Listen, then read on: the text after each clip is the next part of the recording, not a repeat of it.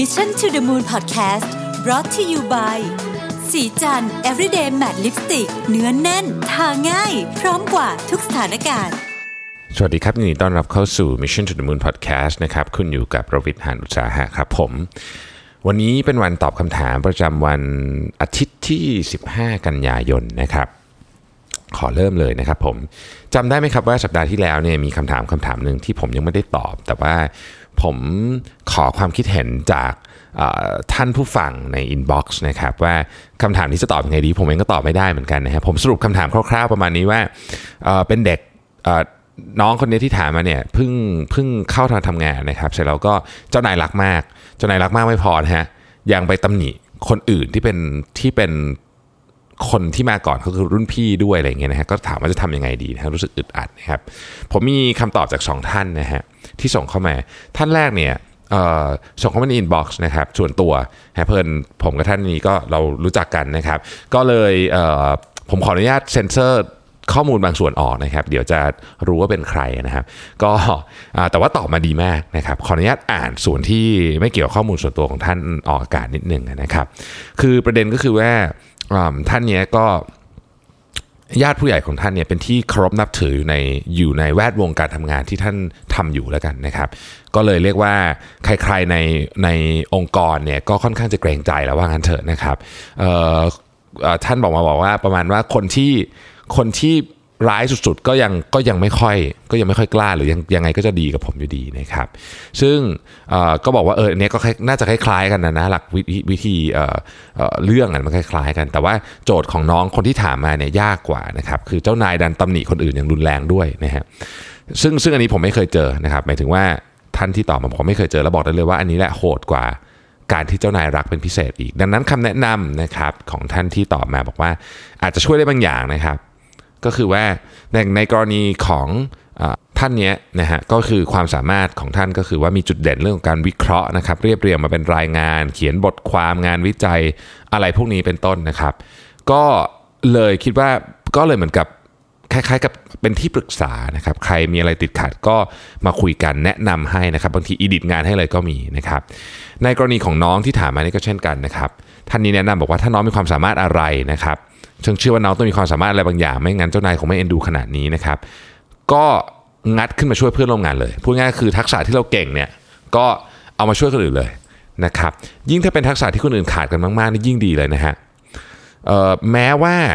สำหรับเคสของน้องที่ถามมาเนี่ยอาจจะยากเพราะเพื่อนร่วมงานที่เคยถูกเจ้านายตำหนิอาจจะตั้งป้อมและไม่อยากคุยด้วยแต่ถ้ามีโอกาสขอให้ช่วยครับช่วยได้แม้แต่คนเดียวเนี่ยเดี๋ยวเขาก็ไปพูดต่อเองอีกข้อหนึ่งคือการให้เครดิตเพื่อนร่วมงานนะฮะเวลาหัวหน้าหรือเจ้านายชมก็ให้บอกไปเลยว่าเพราะได้เพื่อนร่วมงานช่วยตรงนั้นตรงนี้งานถึงออกมาแบบนี้นะครับแต่อันนี้มีข้อควรระวังนะครับต้องมีศิลปะในการให้เครดิตนะฮะสมมุติว่านายชมปุ๊บแล้วโพล่งไปทันทีว่าเพราะเพื่อนร่วมงานดีมันจะดูอาจจะไม่ค่อยจริงใจนะครับรอให้เขาชมหมดก่อนแล้วค่อยบอกก็ได้เช่นรายงานนี้ผมเกือบลืมประเด็นเรื่องนี้ดีนะครับที่พี่ตึ๊ดทักมาอะไรแบบนี้เป็นต้นนะครับแต่สำคัญมากการให้เครดิตต้องเป็นเรื่องจริงด้วยนะครับไม่ใช่ว่าพี่เขาไม่ได้ช่วยแล้วบอกเขาช่วยแบบนี้ก็จะไม่ดีเนาะเข้าใจว่าน้องคนนี้คงอยู่ในสถานการณ์ที่ยากกว่าตัวท่านที่ตอบช่วยตอบคำถามมาหลายเท่าแต่ก็พยายามทำให้เพื่อนร่วมงานเห็นนะครับว่าการที่เจ้านายชมเราและด่าคนอื่นนั้นเป็นปัญหาของเจ้านายไม่ใช่ปัญหาของเรานะครับเราคือคนทำงานคนหนึ่งที่พร้อมจะมีน้ำใจช่วยเหลือผู้อื่นเสมอส่วนเวลาเจ้านายตำหนิคนอื่นเราก็อยู่เฉยไว้นะครับไม่ต้องไปปลอบหรือพูดให้เขารู้สึกดีเพราะโอกาสที่มันจะออกมาอีกแบบนึงจากความตั้งใจของเราเนี่ยมันเป็นไปได้เหมือนกันนะครับฮะไม่ต้องผสมโรงและก็ต้องไม่ผสมโรงว่าเจ้านายด้วยนะครับอันนั้นก็ไม่ดีเหมือนกันแต่เราต้องแสดงให้เห็นในโอกาสต่อไปว่าเราไม่ได้เห็นด้วยกับเจ้านายของเราแต่นั้นเป็นเรื่องของเจ้านายของเราไม่ใช่เรื่องของเราครับโอ้ผมว่านี่เป็นคำแนะนำที่ดีมากนะครับเป็นคำแนะนำที่เป็นที่มีความเป็นผู้ใหญ่สูงมากถ้าเกิดน้องท่านนี้ทำตามได้เนี่ยผมคิดว่าปัญหานี้ก็จะหมดไประดับเยอะเลยแหละนะครับอีกท่านหนึ่งนะครับตอบคำถามเข้ามานะครับเช่นกันนะครับก็เล่าสถานการณ์ตัวเองให้ฟังนะครับบอกว่าเมื่อเกือบ10ปีที่แล้วเนี่ยก็เป็นเด็กจบใหม่นะครับเพิ่งทำงานที่แรกสมัครเข้าไปทำงานหน่วยงานหนึ่งนะครับ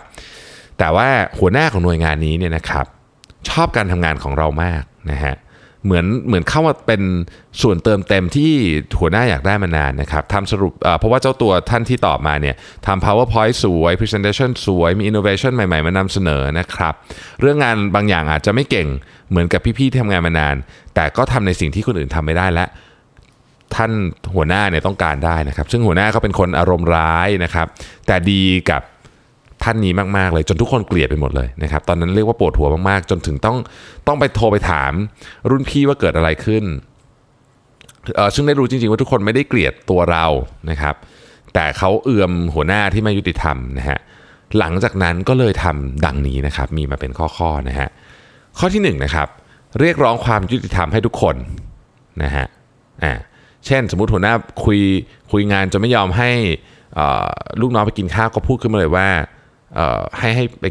ขอให้หัวหน้าปล่อยไปกินข้าวกันเถอะอะไรเงี้ยนะครับ2พูดยกความดีความชอบให้กับคนอื่นเป็นส่วนใหญ่นะครับ3พัฒนาตัวเองให้เก่งจริงๆจนไม่มีใครสงสัยในความสามารถอันนี้ก็น่าสนใจนะครับบอกว่าแล้วก็เซอร์วิสทุกคนด้วยไม่ใช่ทำแต่งานให้หัวหน้าอย่างเดียวใครมีปัญหาอะไรที่เกี่ยวกับเรื่อง presentation powerpoint อะไรก็ตามที่เราเก่งเนี่ยทำให้หมดเลยนะครับทำเทมเพลตแจกเลยนะฮะ4ตอนนั้นเนี่ยหัวหน้าไม่ให้ทำงานแอดมินจัดเอกสารใดๆทำให้ทุกคนคิดว่าเราทำแต่งานใหญ่ๆไม่ทำงานเล็กๆหลังจากนั้นเนี่ยพี่คนไหนมีประชุมอะไรก็แล้วแต่ถ้าเราไม่มีงานด่วนตอนนั้นก็จะไปช่วยทำงานแอดมินติดลิสต์เอกสารไทยเอกสารเจาะเข้าแฟ้มให้ทุกคนเห็นว่าเราทำได้ทุกอย่างทำเงียบๆไม่พูดอะไรทั้งนั้นทำเสร็จแล้วก็จบไปนะครับข้อ5คือไม่สนใจ privilege ต่างๆที่หัวหน้ายกให้นะครับให้เป็นประโยชน์ส่วนรวมทั้งหมดนะฮะข้อที่6นะฮะขอความช่วยเหลือจากคนอื่นในสิ่งที่ไม่ถนัดนะครับนะฮะทำไว้ประมาณนี้นะครับบอกว่าถ้าเราเก่งจริงดีจริงทำเสมอต้นเสมอปลายเดี๋ยวเวลาจะพิสูจน์ทุกอย่างเองนะครับผมคิดว่าคำแนะนำของทั้งสองท่านเนี่ยมีความคล้ายกันมากๆเลยนะฮะในแง่ว่า1ก็คือเนี่ยช่วยคนอื่นไปเลยนะครับช่วยไปเลยนะครับ2ก็คือต้องให้เครดิตกับคนอื่นในกรณีที่เขาเนี่ยช่วยงานเรานะครับ3ก็คือพัฒนาตัวเองอ่ะให้ทุกคนรู้สึกว่าจริงๆคนนี้ก็เก่งเรื่องนี้จริงๆนะครับแล้วก็เนี่ยต้องแฟร์กับทุกคนผมว่าประเด็นพวกนี้เนี่ยน่าสนใจนะครับแล้วลองไปปรับใช้ดูทั้ง2ท่านนี้เนี่ยเจอเรื่องนี้มาด้วยตัวเองนะครับนี่เล่าจากประสบการณ์ตัวเองเพราะฉะนั้นคิดว่าทั้ง2ท่านได้แก้ปัญหาไประดับเยอะแล้วนะครับถึงมาเล่าเรื่องนี้มันเหมือนเป็นเล่าในอดีตไปแล้วเพราะฉะนั้นผมคิดว่าวิธีนี้ก็ให้น้องท่านนี้ลองปรับใช้ดูนะครับขอให้โชคดีนะฮะโอเคขออนุญาตเข้าสู่ช่วงคำถามประจำสัปดาห์นี้นะครับคำถามที่1นะครับช่วยแนะนำหนังสือที่ช่วยลำดับการเล่าเรื่องแบบ presentation นะฮะใช้เตรียมเนื้อหาคอร์สวิชาเรียนในมหาวิทยาลัยพวก storytelling อะไรพวกนี้ที่น่าสนใจหน่อยส่วนตัวเนี่ยผมจำหนังสือเป๊ะๆไม่ได้หาไม่เจอด้วยนี่พยายามเดินหาอยู่เมื่อกี้แต่หาไม่เจอนะครับ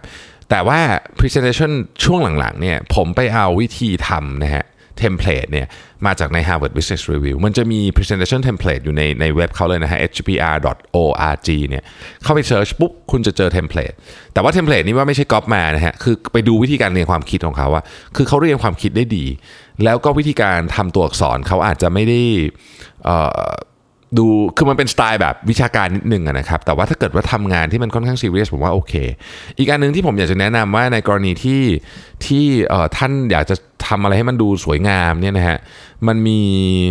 จะเรียกแอปเช่นได้ไหมคือมันเป็นเหมือนแอปนะครับชื่อ Toolbox นะครับเข้าใจว่ามีทั้งสำหรับ Keynote และสำหรับ PowerPoint ทั้งคู่นะครับ Toolbox เนี่ย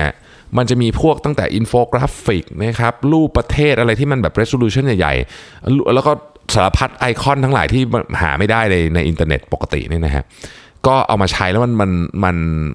เหมือนกับมันใช้ง่ายอ่ะเหมือนกับว่าคุณจะลบตรงนั้นเปลี่ยนตรงนี้เปลี่ยนสีตรงนั้นอะไรมาทำได้หมดเลยนะฮะ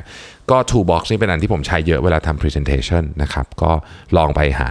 โหลดกันมาได้นะครับเข้าใจว่าเสียเงินแต่ไม่แพงนะฮะอีกท่านหนึ่งนะครับก็ลักษณะเป็นคำถามที่เราได้รับค่อนข้างบ่อยนะครับก็คือเป็นอยู่ในครอบครัวคนจีนนะครับทำธุรกิจที่บ้านนะครับแล้วก็มีปากเสียงกับคนที่ทำงานด้วยกันนะครับกับครอบครัวเพราะมีความคิดไม่เหมือนกันนะครับ แล้วก็เสนออะไรไปก็โดนปัดตกนะครับอาจจะเป็นเพราะว่ายังคิดว่าเด็กอยู่นู่นนี่อะไรอย่างเงี้ยนะครับควรจะทำยังไงดีให้ผู้ใหญ่เห็นคุณค่าในความคิดและรับฟังมากขึ้นนะครับวิธีนี้เนี่ยผมเคยเล่าไปแล้วแต่เดี๋ยวจะขออนุญาตเล่าซ้ำอีกครั้งนึงว่ากระบวนการที่ผมใช้แล้วผมคิดว่าเวิร์คก็คือเราต้องพยายามทำอะไรขึ้นมาเป็นชิ้นเล็กๆก่อนนะครับเหมือนกับทำโปรเจกต์เล็กๆขึ้นมาสมมุติว่าเราอยากจะทำอะไรใหญ่ๆใช่ไหมเราคิดปุ๊บแต่มันทำไม่ได้ผู้ใหญ่ไม่ให้ทำก็ทำเล็กๆก่อนครับเล็กนี่คือแบบเล็กมากๆเลยก็ได้นะฮะแต่ว่าให้มันมีส่วนประกอบอะไรบางอย่างที่มันสะท้อนจากของใหญ่ชิ้นนั้นมาได้ที่คุณอยากทำนะครับหรือว่าเราพูดง่ายคือเราทำโปรโตไทป์นั่นเองแล้วเราก็ทดสอบไอเดียเราบางทีเราจะค้นพบว่าสิ่งที่คุณพ่อพูดจริงคือไอเดียเราอาจจะผิดก็ได้แต่สมมุติว่าไอเดียเราถูกนะครับเราก็เอาหลักฐานอันนี้ไปให้คุณพ่อดูว่าเนี่ยเห็นไหมดูสิทำเล็กๆก็เป็นแบบนี้อันเนี้ยถึงจะค่อยชักชวนได้ครับทุกคนอย่าลืมนะครับคนที่ทำธุรกิจมาเนี่ยนะฮะเขาก็ทำมาถึงวันนี้จนกิจการเติบใหญ่ขึ้นมาได้เนี่ยเขาก็ต้องมาด้วยชุดความคิดอะไรบางอย่างและแน่นอนว่าเราก็ต้องเชื่อความคิดของเราที่มันพาเรามาถึงวันนี้ได้อันนี้มันธรรมดานะฮะเพราะฉะนั้นถ้าเกิดว่ามีไอเดียที่ไปขัดกับเขาเนี่ยสิ่งที่มันจะเปลี่ยนแปลงได้ผมเชื่อว่าก็คือการนำหลักฐานไปให้ดูนั่นเองว่าจริงๆมันเปลี่ยนไปแล้วนะแต่ถ้าเถียงกันด้วยคำพูดเนี่ยฮะยังไงมันก็ไม่จบฮะผมว่านะอันนี้ก็เป็นวิธีที่ผมรู้สึกว่าใช้แล้วก็ได้ผลเพื่อนผมหลายคนที่อยู่ในสถานการณ์ลักษณะแบบนี้ก็จะใช้อะไรประมาณนี้นะครับอีกท่านหนึ่งถามมาบอกว่าผมเตรียมตัวยังไงในการพูดแต่ละวันมีการเขียนสคริปต์ไว้ไหมว่าต้องพูดเรื่องอะไรนะครับมีหรือว่าพูดสดเลยนะฮะช่วงเวลาในการในการเตรียมเรื่องพูดบ้างจริงๆบางทีก็เขียนบางทีก็ไม่เขียนบางทีก็อ่านแล้วขีดเส้นใต้เอาบางตอนก็คือสดเลยไม่มีสคริปต์ก็มีนะฮะขึ้นอยู่กับว่าวันนั้นจะพูดเรื่องอะไรแต่ส่วนใหญ่ก็จะมีเอกสารอ้างอิงอะเนาะมีบางครั้งเหมือนกันที่รู้สึกว่าบทความนี้มันอยากจะเขียนเป็นตัวอักษรหรือเอาไว้ในทำหนังสือในอนาคตอันนี้ก็จะพิมพ์ออกมาหรือเขียนออกมาแต่ว่าส่วนใหญ่ครับก็คือผมก็คืออ่านจากในตัวในจอนี่แหละนะครับแล้วก็เล่าเนาะก็แล้วแต่นะครับแล้วแต่วันนะครับส่วนช่วงเวลาที่จะเตรียมเนี่ยก็อันนี้เป็นแบบคือว่างตอนไหนเนี่ยผมจะพกไอ้ของที่ผมอยากพูดเนี่ยออกจากบ้านสมมุติว่าวันนี้ผมอยากจะพูดเรื่องบทความนี้นะครับสมมุติปริ้นมาแล้วเราก็พูดเรื่องของหนังสือเล่มนี้สมมุตินะฮะผมก็จะหยิบของสองอย่างนี้ใส่กระเป๋าไว้นะครับถ้าใครที่เคยเจอผมเนี่ยจะเห็นว่ากระเป๋าผมเนี่ยใบใหญ่มากทุกคนชอบถามว่าในนั้นมีอะไรอ่ะนะฮะก็มีไอ้พวกนี้แหละฮะอยู่เต็มไปหมดเลยนะครับหนังสืออะไรอยู่ในนั้นนะฮะก็ต้องเคลียร์ทุกวันนะไม่งั้นมันจะหนักมากนะครับแต่ทุกวันเนี่ยก่อนออกจากบ้านผมก็จะเรียงไว้อ่ะว่าโอเคนี่คือสิ่งที่ต้องหยิบออกไปด้วยอะไรเงี้ยนะครับถ้าในกรณีที่บางทีหนังสือเล่มมันใหญ่มากยัดกระเป๋าไม่ลงเนี่ยผมก็จะเหมือนกับวางไว้หน้าประตูห้องอ่ะคือเปิดออกมาแล้วเจอมันก็ไม่ลืมนะครับแล้วก็เวลาว่างนิดหน่อยแค่ไหน10นาที15นาทีก็หยิบขึ้นมานะบางทีมันก็จะมีนะครับบางทีเราก็ต้องแบบรอประชุมกับลูกค้าอย่างเงี้ยก็ไปนั่งรอแล้วก็หยิบขึ้นมาอ่านบางทีเราไปหาหมออะไรอย่างเงี้ยนะฮะหรือว่าไปทำอะไรก็แล้วแต่บางทีอ่ะมันก็ต้องมีช่วงเวลาที่แบบรอนิดๆหน่อยๆอะไรเงี้ยก็เอาเวลาพวกนั้นนะครับมาอ่านนะฮะที่เราเตรียมไปสำคัญก็คือมันต้องอยู่ข้างตัวเราตลอดนี่แหละอันนี้ประเด็นสำคัญอยากอ่านต้องหยิบขึ้นมาอ่านได้เลยนะครับอีกท่านหนึ่งนะฮะก็เป็นธุรกิจครอบครัวเหมือนกันนะครับก็มีความตั้งใจอยากเข้าไปพัฒนานะครับแต่ว่าเจอปัญหาเรื่องของการแบ่งงานไม่ชัดเจนบางคนทำมากบางคนทำน้อยมีระบบกงสีรู้สึกว่าไม่แฟร์ที่เสนอไปก็ไม่ได้รับการแก้ไขอะไรพวกนี้เป็นต้นเนี่ยนะครับจะทำยังไงดีตอบขออนุญาตตอบคล้ายๆกับท่านเมื่อกี้ก็คือในแง่ของไอเดียที่เสนอไปแล้วอยากไม่ได้รับการทำจริงเนี่ยอันนี้ก็คงต้องทำเป็นโปรโตไทป์ที่ผมว่าแต่ว่าเรื่องของกงสีเนี่ยนะฮะจริงๆเนี่ยคำว่าธรรมนูญครอบครัวเนี่ยนะครับซึ่งมันเป็นศัพท์ที่ฟังดูอลังการมากเนี่ยมันไม่ได้เป็นเรื่องที่ซับซ้อนมากนะครับลองไปเสิร์ชคำนี้ใน Google ดูแล้วลองพยายามทำความเข้าใจดูในกรณีที่ครอบครัวใหญ่มากเนี่ยเขาต้องจ้างทนายมาทำแต่ว่าสำหรับธุรกิจครอบครัวที่ไม่ว่าจริงๆสเกลไหนฮะถ้าเริ่มมีไอเดียเรื่องนี้ขึ้นมาแล้วเนี่ยหลังจากนั้นผมคิดว่ามันเป็นกระบวนการที่บริหารจัดการได้แต่เราต้องให้ทุกคนเนี่ยซื้อไอเดียก่อนว่าเราควรจะมีธรรมนูญครอบครัวเพื่อความยุติธรรมถ้าเราเข้าใจตรงนี้ได้ปุ๊บผมว่าที่เหลือจะง่ายขึ้นนะครับแต่ว่าการทำความเข้าใจเรื่องธรรมนูญครอบครัวเนี่ยอันนี้แน่นอนว่าไม่ง่ายนะครับต้องขออนุญาตนะฮะลองคุยประเด็นนี้ก่อนนะครับอีกท่านหนึ่งก็คล้ายกันอีกนะครับลาออกจากการเป็นพนักงานเอกชนมาทำธุรกิจที่บ้านนะครับเป็นเจเนอเรชั่นที่2แต่พ่อยังทำอยู่และให้ลูกน้องจัดการหมดอยากปรับปรุง process และ task management ใหม่นะครับคำถามคือมีจะทำยังไงดีนะฮะควรเริ่มต้นยังไงมีหนังสือสำหรับทายาทรับช่วงกิจการไหมนะครับหนังสือของ Family Business เนี่ยนะครับโดย Insight Business Press นะครับอันนี้ผมเสิร์ชชื่อโอเคเจอละชื่อ The Family Business Map นะฮะ Access and Roadblocks in Long Term Planning อันนี้ผมคนเขียนชื่อมอร์ตันเบนเดเดสนะครับขออภัยนะฮะผมเคยอ่านนิดนึงคือผมไม่ได้ซื้อนะเล่มนี้ผมไม่มีแต่ว่าผมเคยอ่านของเพื่อนนะฮะแล้วก็จำได้ว่าเพื่อนบอกว่าดีเล่มเนี้ยคือเพื่อนเขามีปัญหาประเด็นนี้เหมือนกันก็เลยซื้อมานะครับก็ลองเสิร์ชดูได้นะฮะใน Amazon หรือ Book Depository น่าจะมีขายอยู่นะครับโอเคนะฮะขั้นต่อไปนะครับถามแม่คุณรวิทย์คิดยังไงกับธุรกิจเฉพาะในไทยนะฮะที่นำผลผลิตทางการเกษตรมาผลิตเป็นถุงหรือภาชนะที่ย่อยสลายได้ตามธรรมชาติเพื่อใช้แทนถุงพลาสติกและจานพลาสติกในขณะที่ตอนนี้ทั่วโลกกำลังตื่นกลัวส่วนไทยก็เริ่มแล้วตามร้านสะดวกซื้อต่างๆแต่ผมยังเห็นพ่อค้าแม่ค้าตามตลาดสดใช้ถุงพลาสติกกันอยู่แบบไม่ขาดสายเป็นอัตราส่วนที่ใหญ่อยู่เนื่องด้วยผมสนใจอยากสร้างธุรกิจตัวหนึ่งแต่ติดตรงต้นทุนการผลิตนั้นสูงกว่าการผลิตพลาสติกมากทำให้เวลาขายอาจจะต้องมีราคาแพงกว่าถุงพลาสติกธรรมดาหลายเท่าส่วนตัวเราคิดว่าพ่อค้าแม่ค้าที่ขายกันอยู่ทุกวันนี้จะปรับเปลี่ยนวิธีการใช้ถุงพลาสติกไหมเช่นจะยอมจ่ายแพงกว่าเพื่อซื้อถุงที่ย่อยสลายได้หรือเปล่านะครับและคิดว่าประเทศไทยจะใช้เวลานานไหมกว่าจะกลายเป็นซีโร่พลาสติกนะฮะผมว่าเอาตอบคำซีโร่พลาสติกก่อนนะฮะซีโร่พลาสติกผมว่าอีกนานมากแต่ว่าบางทีเนี่ยผมไม่แน่ใจเหมือนกันนะครับว่าประเด็นนี้เป็นประเด็นที่ถูกต้องแค่ไหนแต่ว่าผมฟังจากคนหนึ่งที่เขา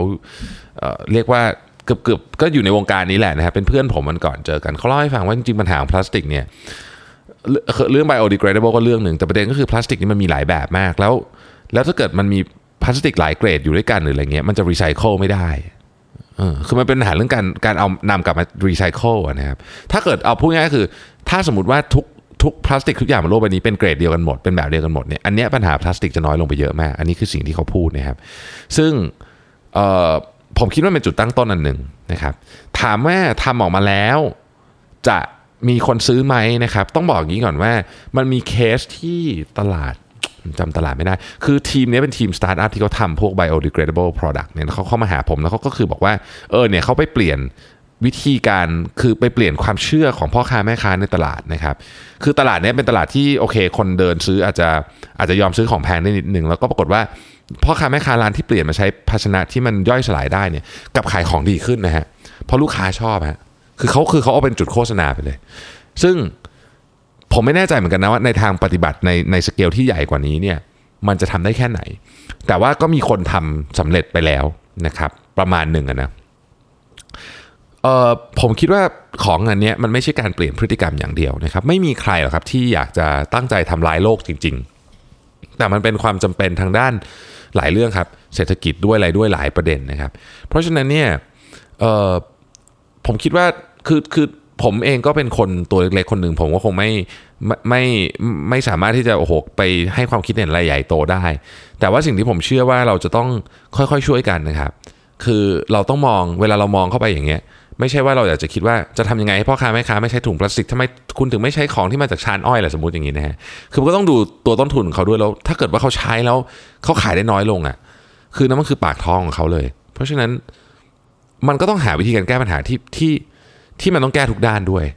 นะครับอย่างในเคสที่เนี่ยกรณีเปลี่ยนมาใช้ปุ๊บลูกค้าชอบนะครับลูกค้าชอบใช้ภาชนะสมมุติทำจากชานอ้อยอย่างเงี้ยนะฮะสมมุตินะครับปรากฏว่าขายดีขึ้นเอาอย่างนี้ก็โอเคนะครับตัวลูกค้าก็แฮปปี้ที่จะจ่ายเงินมากขึ้นตัวแม่ค้าเขาขายดีขึ้นเขาก็โอเคอันนี้ครับผมว่าถ้าทำรูปนี้ออกมาได้ก็คือกระตุ้นผู้บริโภคไปด้วยในขณะเดียวกันก็หาทางออกไปให้กับพ่อค้าแม่ค้าด้วยเนี่ยมันถึงจะไปได้ถ้าเราอยากจะบอกว่าฉันจะต้องเปลี่ยนอย่างเดียวเนี่ยผมว่าอย่างเงี้ยมันไม่วินวินเนี่ยมันก็ยากที่จะไปได้นะครับโอเค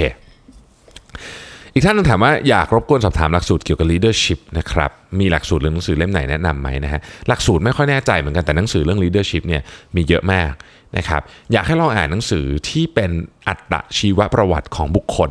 นะฮะผมชอบมากอย่างเช่นหนังสือของ Steve Jobs นะครับหนังสือของ Abraham Lincoln ที่พูดถึงประวัติของ Abraham Lincoln อะไรพวกนี้เนี่ยนะครับหนังสือของคนที่เป็นบุคคลในประวัติศาสตร์นะครับโดยไม่จำเป็นจะต้องไม่ต้องอ่านหนังสือที่ขึ้นชื่อว่า leadership อะไรอย่างนี้ด้วยซ้ำนะอ่านหนังสือพวกนี้เนี่ยคุณจะเห็นเลยว่าคนเหล่านี้เนี่ยเขา Winston Churchill อย่างเงี้ยนะฮะ อ่านแล้วเราจะเห็นว่าโอ้คนเหล่านี้เขามีวิธีการบริหารจัดการอีกเล่มนึงที่ผมชอบมากคือหนังสือของหลีกวนยูนะครับอ่านเนี่ยเราจะเห็นคือเราไม่ได้บอกว่าทุกอย่างที่เขาทำจะถูกหรือผิดอะไรนะคือเราตัดสินอะไรจากมุมมองของเราเนี่ยคงไม่ได้เพราะสถานการณ์ตอนนั้นตอน Winston Churchill เป็นนายกตอนนั้นกับตอนนี้มันก็เปลี่ยนต่างกันเยอะมากสถานการณ์ของโลกมันก็ต่างกันนั่นสงครามอะไรอย่างเงี้ยคือทุกอย่างที่เขาทำเนี่ยไม่ได้หมายความว่าเราจะเห็นด้วยหรือไม่เห็นด้วยแต่ว่าอยากให้ดูวิธีคิดฮะของผู้นำเหล่านี้ผู้นำทางความคิดหรืออะไรเหล่านี้เนี่ยนะครับว่าเขาคิดยังไงถ้าจะเอาเร็วสุดแบบเร็วๆไม่อยากอ่านเยอะเล่มที่ผมจำได้ว่าผมอ่านแล้วผมชอบมากคือวิชาสุดท้ายที่มหาวิทยาลัยไม่ได้สอนจำชื่อภาษาอังกฤษไม่ได้ละมันจะรวมคล้ายๆกับสุนทรพจน์ของคนดังๆทั้งหลายครับที่ไปพูดที่วันจบปัจฉิมนิเทศอะไรประมาณนี้ของมหาวิทยาลัยต่างๆเนี่ยนะครับเอามันเป็นหนังสือเล่มเดียวซึ่งก็จะได้ไอเดียค่อนข้างเยอะทีเดียวนะครับโอเคนะฮะเอาโอเคคืออันเนี้ยก็คือบอกว่าเนี่ยเพิ่งถูกโปรโมทนะครับก็เลยมีปัญหาเรื่องไม่ใช่มีปัญหาหมายถึงว่าอยากได้วิธีการเรื่องของวิธีการคิดเรื่อง leadership ผมแนะนำนะครับหนังสือพวกนี้ดีทุกเล่มแต่ถ้าจะเอาเร็วเลยก็นี่แหละฮะวิชาสุดท้ายที่มหาวิทยาลัยไม่ได้สอนนะครับ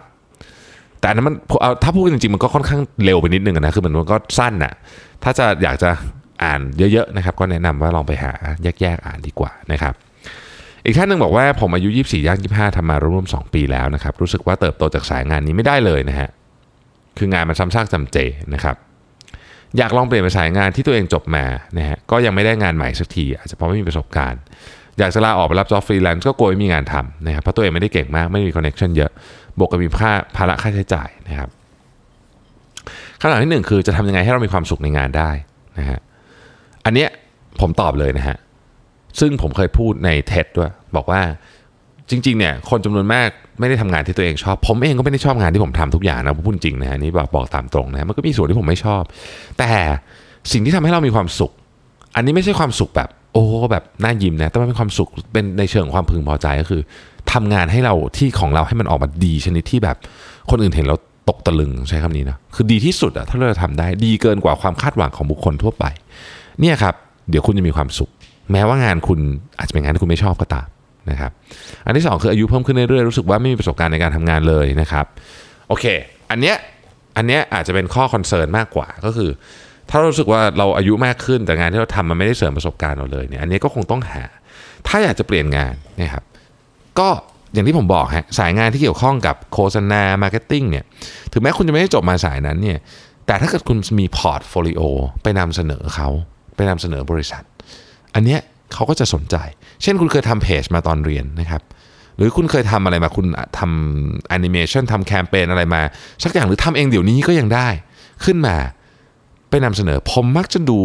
คนที่สมัครงานมาแล้วมีพอร์ตโฟลิโอมาเสมอไม่คือเวลาพูดพอร์ตโฟลิโอคนมักจะนึกถึงต้องเป็นกราฟิกดีไซน์ใช่ไหมถึงต้องมีพอร์ตโฟลิโอไม่ใช่นะครับจริงๆคนอื่นก็มีพอร์ตโฟลิโอได้นะฮะหลายคนที่ผมเรียกมาสัมภาษณ์เลยโดยที่ไม่ได้ดูด้วยซ้ำว่าเขาทำงานอะไรมาก่อนหน้านี้เพียงเขาเปิดพอร์ตโฟลิโอดูแล้วรู้สึกว่าเฮ้ยโอ้งานนี้ดีจังเลยอ่ะชอบนะฮะเขาทำงานอะไรมาก่อนผมไม่ได้สนใจมากแต่ว่าเขาทำพอร์ตโฟลิโอแบบนี้ได้แปลว่าเขามีของนะครับก็ลองดูนะฮะอีกถามว่าหรือควรจะลองทำอะไรหลายอย่างด้วยเงินลงทุนตัวเองดีนะครับก็คือจริงๆการทำอะไรเพื่อตัวเองลงทุนตัวเองมันเป็นสิ่งที่ดีอยู่แล้วนะครับถ้าเกิดไม่เกินกำลังเราเกินไปนะครับ